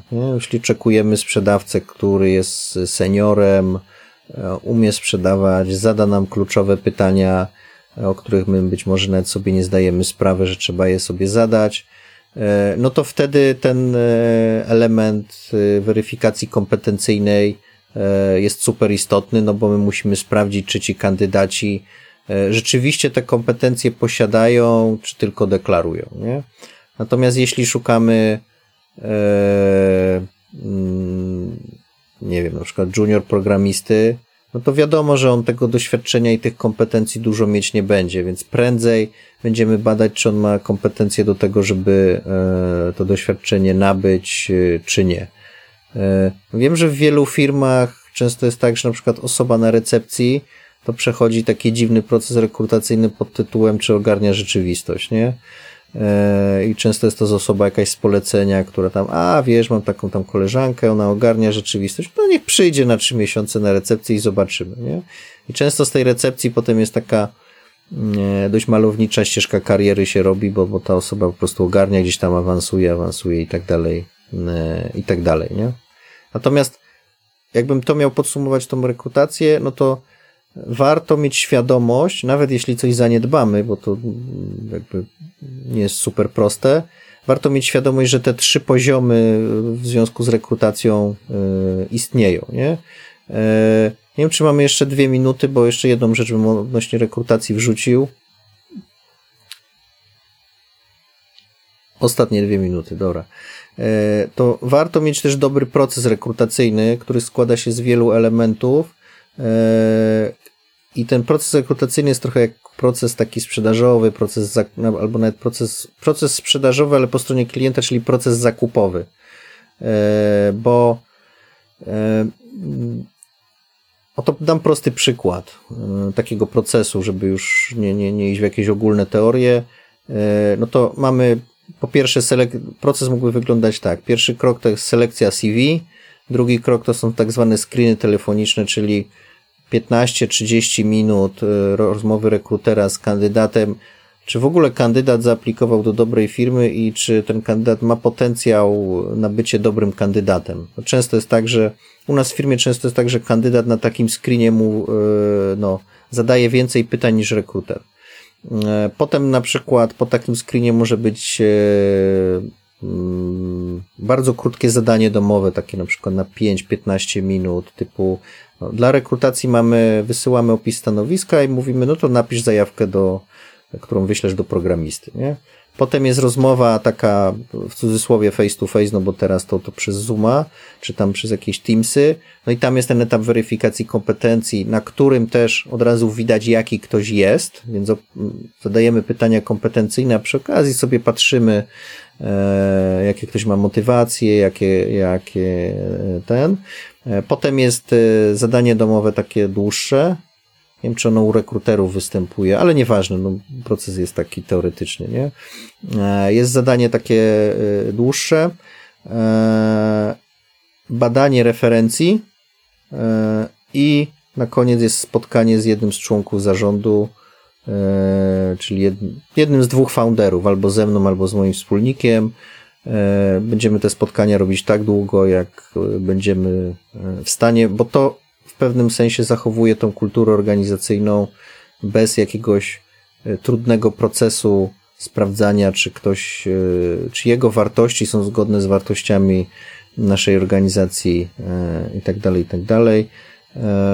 No i każdy z tych kroków, ja już ich nie będę omawiał, ja też, też o tym jakiś odcinek nagrałem, ale nie będę tych kroków omawiał, natomiast każdy z tych kroków ma jakiś swój cel.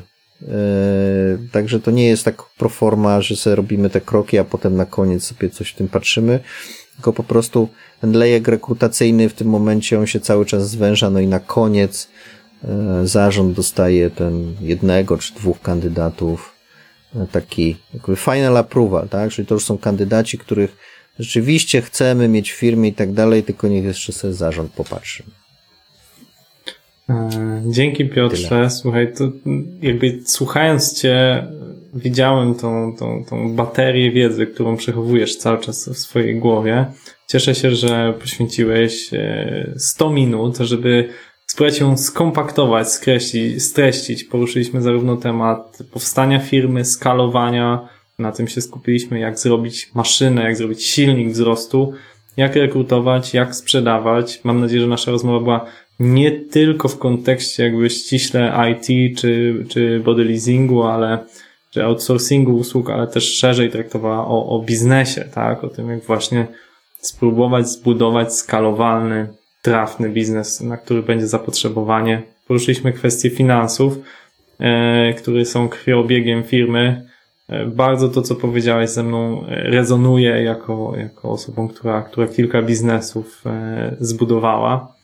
I, I, mam nadzieję, że ze słuchaczami również, sądząc po tym, jak, jak długo z nami zostaliście, ile osób, to, to chyba była to bardzo dobra rozmowa. Ja ze swojej strony zapraszam, żebyście posłuchali e, Piotra Budzkiego w całej okazałości. Jest e, ze 30 godzin materiału, czy 40, które on w tej chwili nagrał e, w ponad 50 odcinkach, także bardzo tutaj zapraszam ze swojej strony do posłuchania. Bardzo dziękuję, że, że wysłuchaliście. Piotrze, Tobie dziękuję za podzielenie się wiedzą w Escola Mobile Live. No ja bardzo też dziękuję jeszcze raz za zaproszenie.